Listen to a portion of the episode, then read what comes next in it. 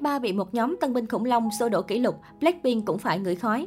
Dù mới ra mắt nhưng nhóm nhạc nữ tân binh Cap Warner đã ghi nhận loạt thành tích khủng vượt mặt nhiều đàn chị. Sau khi chương trình Girl Planet 999 kết thúc, nhóm nhạc chiến thắng mang tên Cap Warner đã chính thức debut vào ngày 3 tháng 1 vừa qua với MV Qua Zaza và album debut First Impact.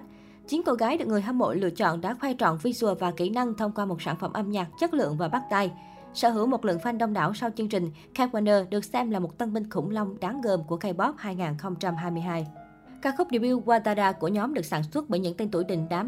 Bản nhạc đen trên nền Big Drum House thể hiện khía cạnh đáng yêu và nguồn năng lượng tươi mới của Cap Warner.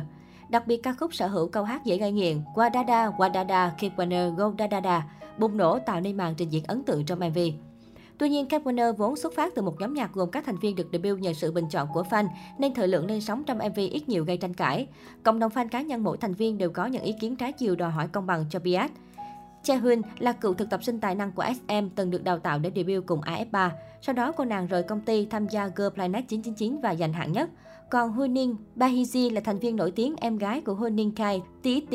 Nhiều bình luận tỏ vẻ không hài lòng khi Chaehoon và Huning Bahizi lại xuất hiện với thời lượng không đúng với sức hot của hai thành viên đồng fan này.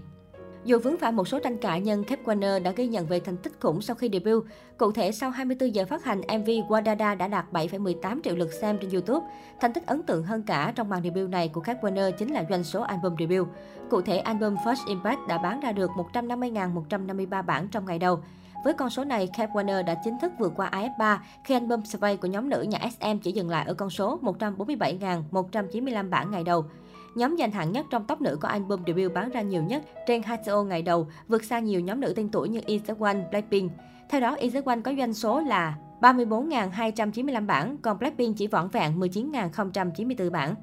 Trong nhóm Kate Warner, center là Chaehoon từng là thành viên hụt của AF3, khi từng thực tập dưới trướng SM việc cô nàng có thể thành công vượt cả AF3 chắc hẳn đã khiến cho đàn chị vô cùng tự hào.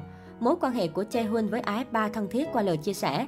Các tiền bối AF3 đã chúc mừng em và nói rằng chúng ta sẽ sớm gặp lại nhau trong phòng chờ của đài truyền hình nha.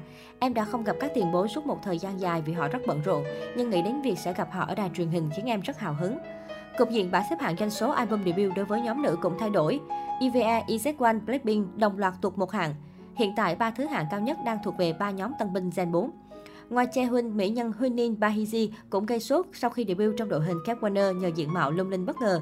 Tại showcase debut, bahiji gây ấn tượng khi xuất hiện với màu tóc vàng mới toanh, khoe visual lai tây cực nổi bật. So với trước đây, fan nhận xét bahiji đã có màn lột xác ngoạn mục, xinh đẹp và có khí chất ngôi sao hơn.